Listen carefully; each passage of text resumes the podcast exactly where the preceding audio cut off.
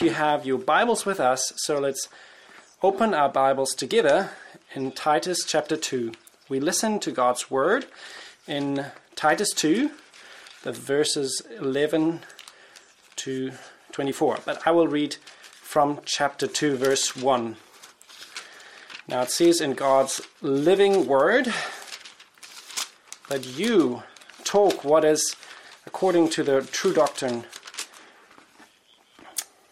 Older men are to be sober minded, dignified, self controlled, sound in faith, in love and steadfastness. Older, older women likewise are to be reverent in behavior, not slanderers or slay, slaves to much wine. They are to, read, to teach what is good, and so train the young women to love their husbands and children, to be self controlled, pure, working at home, kind, and submissive to their own husbands, that the word of God may not be reviled. Likewise, urge the younger men to be self controlled. Show yourself in all respects to be a model of good works, and in your teaching show integrity and dignity, and sound speech that cannot be condemned, so that an opponent may be put to shame, having nothing evil to say about us. Bondservants are to be submissive to their own masters in everything. They are to be well pleasing, not argumentative, not piffering, but showing all good faith so that in everything they may adorn the doctrine of God of our salvation. This is the, the piece of scripture for this evening that's coming now. For the grace of God has appeared, bringing salvation for all people, training us to renounce ungodliness and worldly passions, and to live self-controlled, self-controlled, upright, and godly lives in the present age, waiting for our blessed hope that appearing of the glory of our great God and Savior Jesus Christ, who gave himself for us to redeem us from all lawlessness and to purify for himself a people of his own possession who are zealous for good works.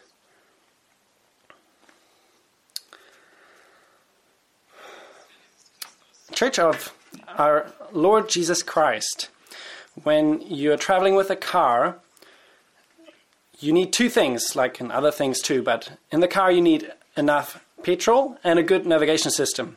If one of them is missing, you have a problem. My experience a couple of years ago was I was preaching in North Germany, and when I arrived at the at the church, my tank was almost empty. And after the I returned on on the start of the journey, I just started driving, and I didn't remember and suddenly, in a very rural area, I thought, oh, I need to get some petrol. And I drove to the first petrol station, but it was closed. And the second one and the third one, too. They were all closed, and I was very nervous. So I stopped. And I looked on my cell phone and called the pe- petrol stations that I, that I could reach. And only when I knew that this petrol station was open, I started driving to that petrol station, and I just made it to that petrol station before my car would stop.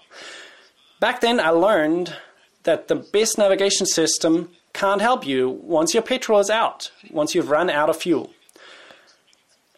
And a couple of months ago, I had a similar experience, just the other way around. I had enough petrol, there was no issue. I had stayed overnight at someone at the church and I was on my way to that new place where I could stay the night. And I forgot to charge my phone at home, and I didn't have a charger, and my phone only had 1% of battery, and it showed me where I had to go. And I was two k's away from the from the place, but I had no clue where to go, and I knew if this phone would die now, I would not find the way. But praise God, 200 meters before the the, the finish, where I saw the house in the parking lot, uh, my phone died and I just made it. So both experience I made, enough petrol doesn't help if I if my navigation system dies. And in both situations, God was gracious, although I didn't plan well, but that was not the main point here. But my main point is to show that a navigation system or a petrol is useless if you don't have the other. So Petrol is useless without a navigation system, and the navigation system is useless without petrol. And what what is true for a car driver, it's also true for us Christians. We need a spiritual navigation system and we need spiritual fuel, petrol. And either we have no orientation, but we have power, or we have no, no strength and we know where we want to go. So in Titus, Paul gives them a spiritual navigation system because every sort of person is talked to, every group, the, the men, the women, the, the free, the, the slaves, the young and the old, they're all told what to do and where to go.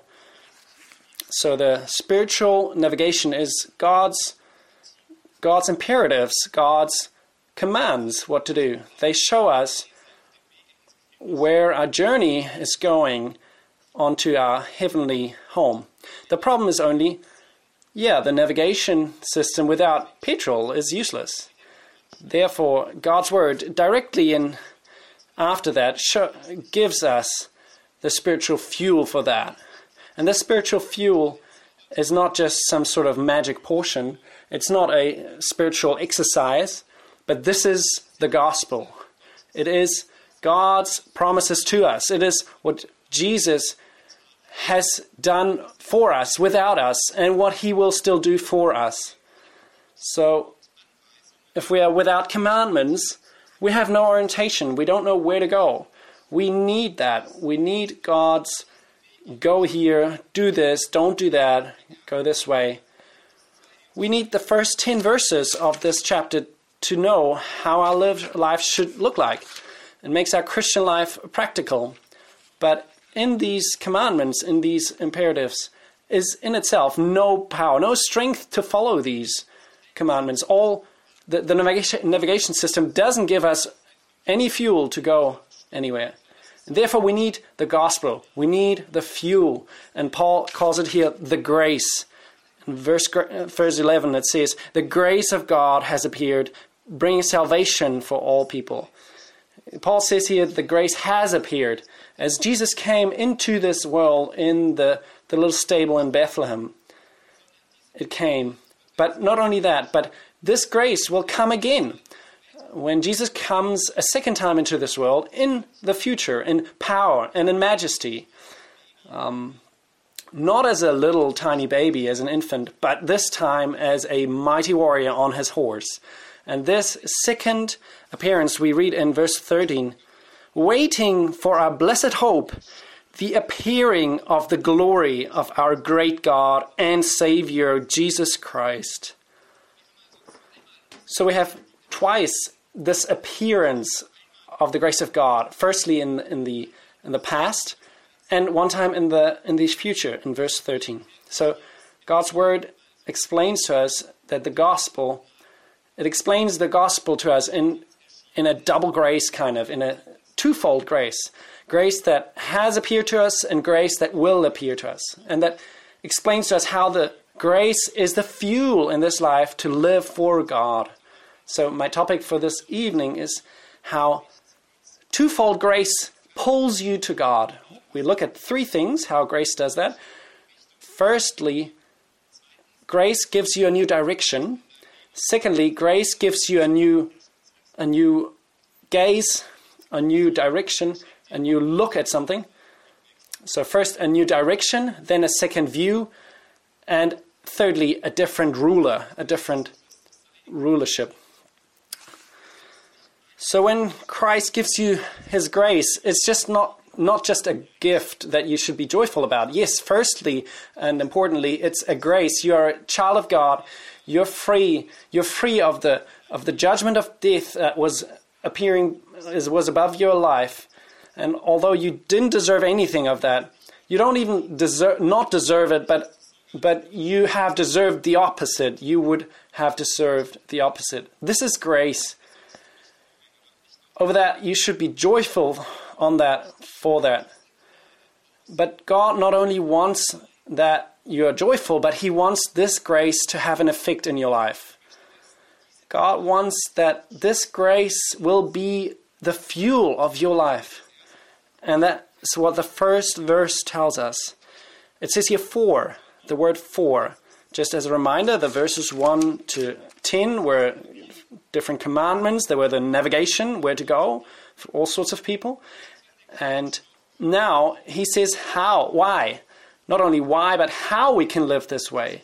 Because the grace of God has appeared. Verse 11. And he says here that it brings healing, that it brings salvation for all people. If you read this the first time, it might be confusing. Maybe, does that mean that all the people of the whole planet will be saved? You could think that maybe if you just read these verses in the Bible, but the rest of the New Testament shows us clearly that not all, everyone gets saved, but, but only the one who calls upon and believes in Jesus Christ as their Savior. So, what does Paul mean here? That this grace brings salvation for all people. Bringing salvation for all people doesn't mean for every single person. Just uh, remember that, just imagine a guest comes here today in this church service and he asks, he would ask after church service, Do all people come from Stuttgart here? What he means what he means is do all people that meet here in this church come from Stuttgart or do they come from the surrounding area? And the same is here. Paul is speaking of all people. He's referring to all people that he referred to before in verse 1 to 10. He was speaking to old and young, slave and free, women and men, all these groups. For all these people, God's grace has appeared. And if we go one chapter earlier, in chapter 1, he, he describes the Crete, the people from Crete, where Paul was pastoring. And he tells that they're liars, bad people, and, and lazy boys. He doesn't have a high opinion of these people at Crete at that point. And even to them, he says, God's grace has appeared. So he says, God's grace has appeared for all sorts of people, not only Jews and but also for for Gentiles, not only for people who have their things together and their their, their CIV sorted, and not only for but also for people who messed up their life, not only for people who who who are believers, but also people who doubt. Not not only he the grace of God doesn't you can't border in the grace of God. It, doesn't stop at one country. It goes to the next. It, it goes over every border, every category. And it's not only a gift to all sorts of people. When Paul says it's the fuel for the new life that we get through the new through the grace. The first thing that this grace works in us is a new direction. The first point is that the grace Grace gives you a new direction in your life. Verse 12 says, it takes us into training, and it takes us into training, this grace, to renounce ungodliness and worldly passions and to live self controlled, upright in the godly lives in the present age. Maybe you've heard this sentence Christians are not better, but they're better off. The tricky thing on this sentence in this sentence is it's true, but it's also not true. It's true because we haven't brought anything to our own salvation. We don't qualify through anything in us. It's all grace. But I also think it's problematic a little bit, this sentence, because Christians should and are people who are different to non Christians. Christians have a new direction in their life. People who don't know God, they run away from God, they run to sin. But Christ, Christians run to God, towards God, away from sin. That's quite a different, different direction. This direction, uh, this difference makes verse 12 very clearly, very clear. Christians walk away from two things which they ran to before they were Christians, and they run to three things that they used to run away from. So, grace takes us into training to renounce ungodliness and worldly passions, and to live self controlled, upright, and godly lives. So, away from the godlessness and the worldly passions. So, people who don't know God, they work after these two principles. They live after these two principles. They don't necessarily renounce God altogether, but they live as if He wasn't there. They live godless, so as if there was no God. Because they don't know God, they look for their for their happiness and their fulfillment and all sorts of things in this world. That's the worldly passions that Paul is talking about here. It could be all sorts your, your, your looks, your clothes, your alcohol, sex, pornography, food, media, whatever, TV, money, power. And many of these things, some of many of these things are flat out wrong. They are evil. But some of these things are not evil in themselves. But they become evil. They become bad when you live them without God. And they, they take the place of God and become an idol. So Paul says Christians run away from the ungodliness and these worldly passions. They don't walk to them, but they walk away from them. And the other way around, they run to three things that they couldn't care less about in the past. They live self controlled, upright, and godly lives. So when Paul mentions these three things, he mentions he, he points to three dimensions of our relationships. Uh, self controlled means to be at peace with myself, to be in control of yourself. That's the question. Are you are you self controlled? And it comes again and again in Titus. And it's a very central theme in Titus. Be self controlled, be, be mindful of that. Take the right priorities in, in, in dealing with yourself. Don't let your lusts and your emotions drive you. The second thing, or speaks to, is the uprightness or the righteousness. It's about the relationship to my neighbor. How do I treat others who are in in my life that God placed in my life? How's my relationship to people in my family, in my church, in my work, in my school, in the uni? How how do I portray God's righteousness in my dealings with others? And the third dimension is in the word godly or God fearing. And it's the opposite of the ungodliness that we read in this verse before. It's the relationship to God. So that's that all my life, it doesn't matter where I am, it doesn't matter what I do, to have God at the center. To practically not live as an atheist, but to live as if there is God. There is God, and He's with me, and I am responsible towards Him with what I live. So, two things he runs away, the Christian, renounce ungodliness and worldly passions. And three things he runs to that's self controlledness towards yourself, uprightness, righteousness towards the other neighbor, and godly lives towards God. And these, this direction that Paul speaks of here is something radical.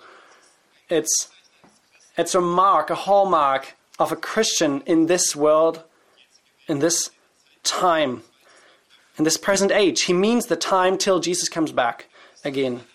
So we need, we, we know, you, you know that the, the speed in which we go into this new direction God gives us is not always very fast.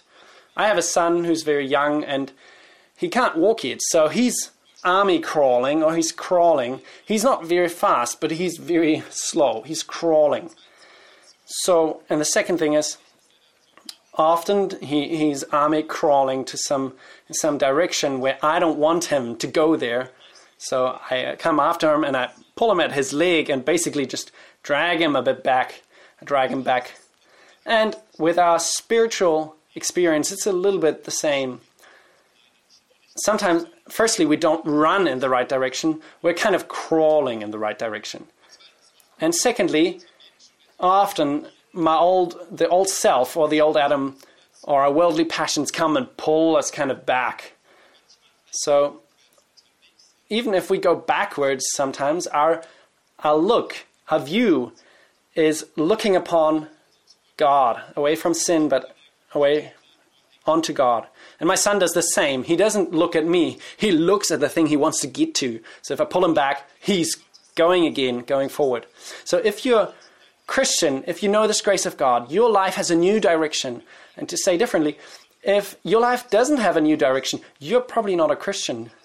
Because Paul says here very clearly the grace takes you into training. It's kind of the grace, you could say, it, it, it raises up, it, it, it trains us. How does the grace do that? When God takes His grace upon you to make you His child, He doesn't make half things, He doesn't muck around. He takes all the sin away from you, He, he saves you. But that's not all. He doesn't only come from the distance and kind of um, clears your slate and, and puts away your guilt from the distance. He does that too. But he does so much more. He comes towards you. He comes and, and comes into your heart with his Holy Spirit. That means that God doesn't just take away your sin for someone, that he doesn't also give a new direction. God doesn't grant his grace to someone without giving him the new path, the new direction. He doesn't only become your savior unless he also becomes your your your king. So to take the same imagery, he doesn't only give you the fuel to run and to go. He doesn't only give you the petrol, but he also takes over your navigation system. God doesn't give his grace without a change of direction. So God's grace takes you into training. As a child of God, your life has a new direction. Not only this, so grace doesn't give you only a new a new final destination in your navigation system, but grace also puts your your view your face towards that. You see a new view in your life. We read that we're waiting for our blessed hope, the, the appearing of the glory of our great God and Savior, Jesus Christ. In this verse, we see the second time the appearing of the grace. First, verse 11, we had the appearing, the grace that had appeared, and now we see the grace that will appear. So he has come as an infant in the stable, and he will come as a king in glory. What we see here is a God that came will come again. And both these appearances of the grace of God the one in the past and in the future, they both pull us to God. Paul says that the future grace we await in, in the form of hope. The problem with this grace in the future is we don't haven't experienced it yet. We don't know it by experience. We wait for it. The question is only do we hope and wait truly? Really, ask yourself ask yourself how many of your decisions last week did you decide with the thought in your head that Jesus is coming back and making everything new? How many of your decisions were motivated or, or impacted by this thought? And I suspect it's the same with most of us. It's a lot less of our decisions than more. Why is it this way? I believe it is because in one way, we do believe in Jesus coming back, but at the same time, we kind of don't. How do I mean this? The question is we're often quick to say, I do believe that Jesus is coming back. But the question is, does it impact your life on Monday? The more you think about this grace, the more you think about this grace that Jesus is appearing in glory, the more you think about it, the more your view, your look will be fixed upon this. I mean, just imagine you would have one, li- one week to live. You know exactly Sunday next week evening you will die. So you would you would hear that. How would your life look in this last week of your life? How would how would your life look? Probably everything you would do this week, you would do in the backdrop in the knowing of you're dying on Sunday. And this date of your death will determine everything you do. You will visit the people you have you loved. You will prepare things for the moment you're gone. Um, you prepare things for the time you, you you will spend time with your family. You will not waste any time because your your view, your look, your eyes will be fixed upon that time when you die, and this will determine everything you do. So we, we don't know when Jesus will come back a second time, but we do know that he will come. And everything that we have built up, that we spend so much time and sweat for, all of this will be gone. So, why is our look, our eyes, so often fixed on all sorts of visible things apart from looking and fixing our eyes on that one thing that changes everything? One, one reason I think is that one thing what, what, we, we, we don't really believe that what is coming when he comes back is really good. We're sometimes, says C.S. Lewis, like a little child that wants to play mud pies in the dirt because it can't imagine the offer of a real holiday on a Caribbean kind of sand beach. We are far easily satisfied that's what C.S. Lewis says. That's why it's so important to work with and think about this beauty and glory that awaits us. And the more this, this, this grace will take part of our heart, the more our, our eyes will be fixed upon this future. And we will, live, we will learn more and more to live after these principles of God's future world in glory. And the future grace that awaits us, the more we look upon that, the more it will fix our eyes upon it. So, to change our look, to change our view was the second point. The direction, the change of direction was the first point. And both things kind of work together because often we go towards the direction where we look at. That's why it's very dangerous to drive. And while you drive, you kind of get distracted sideways to the side because you look there. It's dangerous because you, you automatically drive that way, and that's how a lot of accidents happen. Often we are we're going into the direction where we look, not only for driving, that's true, but also for your whole life, that is true. So the change of direction, the change of view, there's also a third change, and that's a change that the gray does the change grants a change of authority or yeah we read in verse 14 who gave himself for us to redeem us from all lawlessness and to purify for himself a people of for his own possession who are zealous to good works. In verse 13 he points to the future grace. And now in verse 14, he points back to the grace we already know. It's, it's the grace that we have experienced because Jesus Christ has given himself for us, because he has died for us.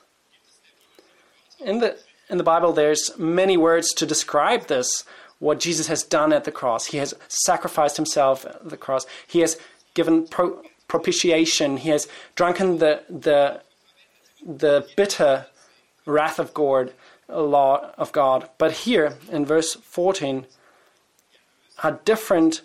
They're redeem in this verse and own possession. These are the key words here. He redeemed us, so we are his possession. This picture of redeem and possession doesn't make sense for us because today we're so against this thought that a person can be owned by someone else. We can't even imagine why it would be good to be not owned by someone else, by someone else. But but at the time, this was normal.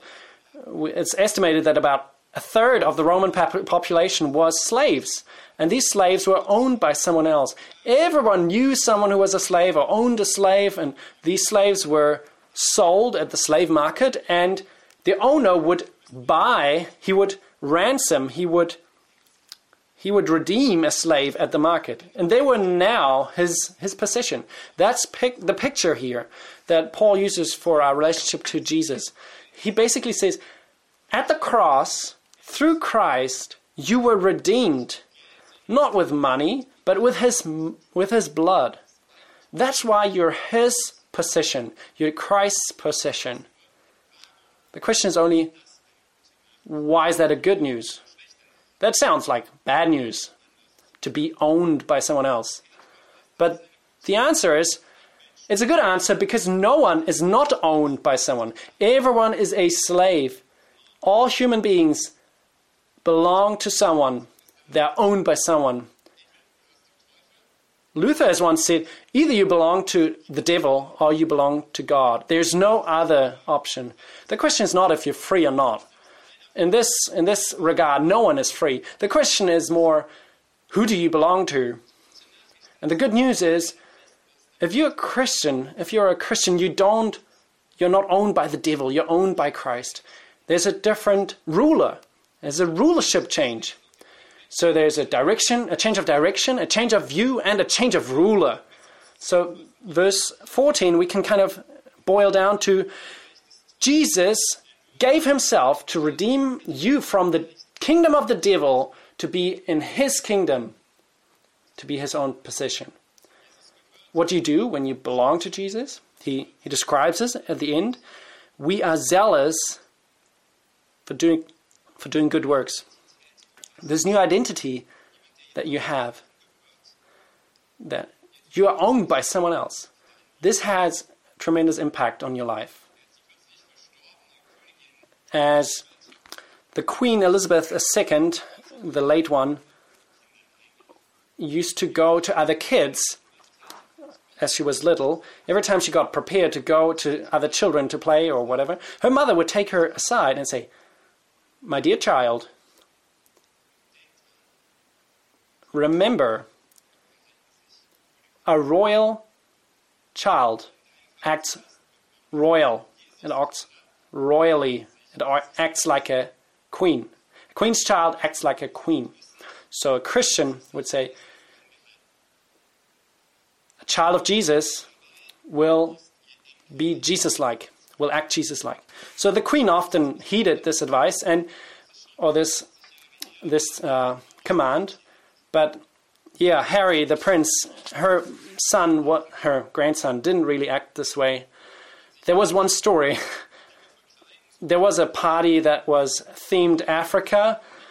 You could turn up in a dress that was whatever. You could be a, a giraffe or or a monkey. So Harry, instead of being some sort of animal, he got himself a uniform, a Nazi uniform. He was dressing up as General Rommel, who was like the Nazi general in Africa fighting Second World War. He had a, a hook cross, all the stuff on his uniform. Just imagine, the whole media was full of pictures next day. Prince Harry in this unfitting uniform.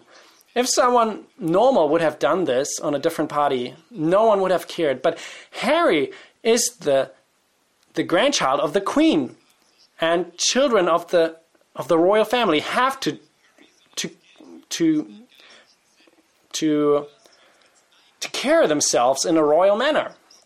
So you belong now to the king of the universe. Does that show itself in your speech and in your in your doings?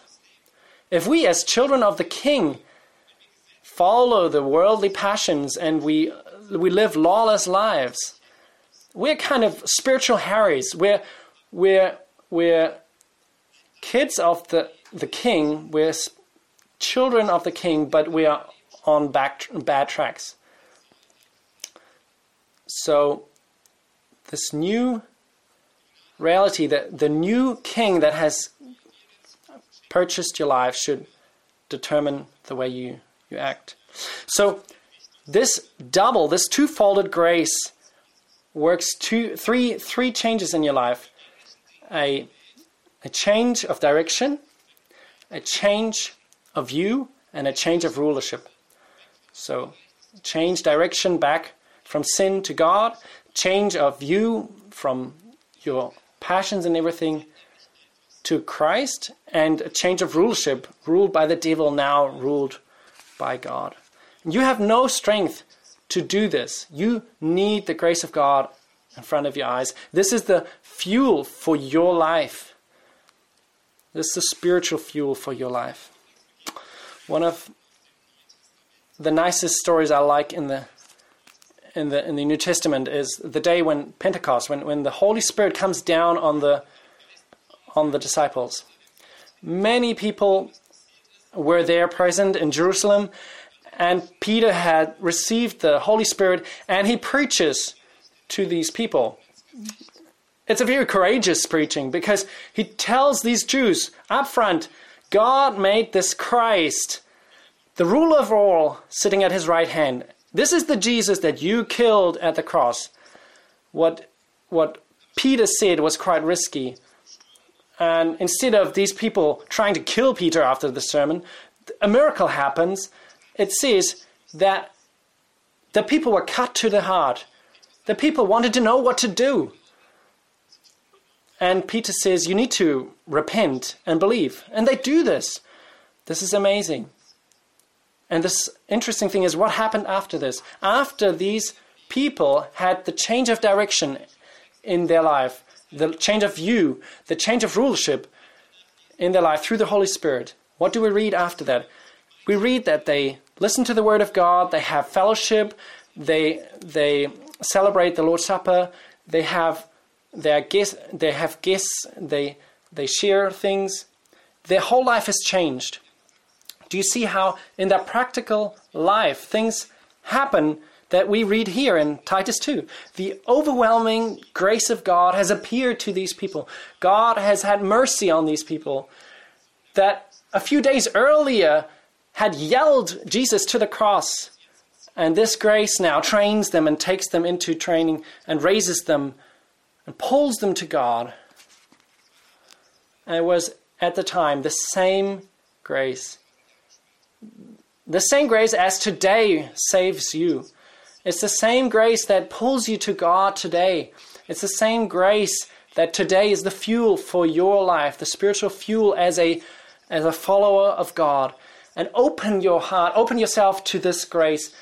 Open yourself as often as much as possible that appeared in 2000 years ago in an infant and has appeared in Christ. Open yourself to this grace that will rescue you from the pit that has appeared. And one day it will appear in power and majesty that will raise you and redeem you from all remaining passions and sin and will redeem you to glory. Amen.